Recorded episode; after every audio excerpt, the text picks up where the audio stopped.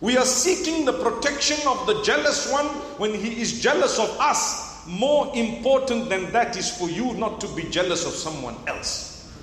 It's always good for us to say, my brothers, my sisters, have good friends, have good company. But the big question is, are you good company for others? Are you a good friend for those whom you are interacting with? That's a bigger question than the other one. The same applies here.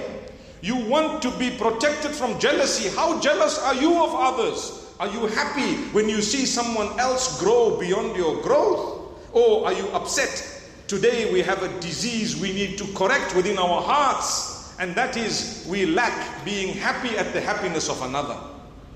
We ask Allah Almighty to protect us. We ask Allah Almighty to bless us. My brothers and sisters, you have a gift beyond any other gift.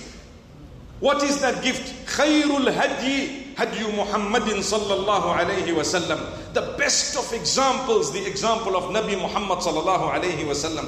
The greatest gift you have is that you are a believer. You believe in your maker. You have a direct relationship with your maker. Call out to him. It should bring you the coolness of your eyes, the contentment of your soul connection with Allah. The minute you begin to connect with others besides Allah, you will not be able to achieve much.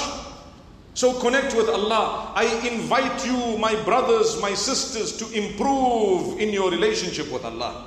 I invite you, my brothers and sisters, with the best of invitations you will ever have. Improve your relationship with your salah, your five daily prayers. Improve your relationship with the Quran, the word of Allah.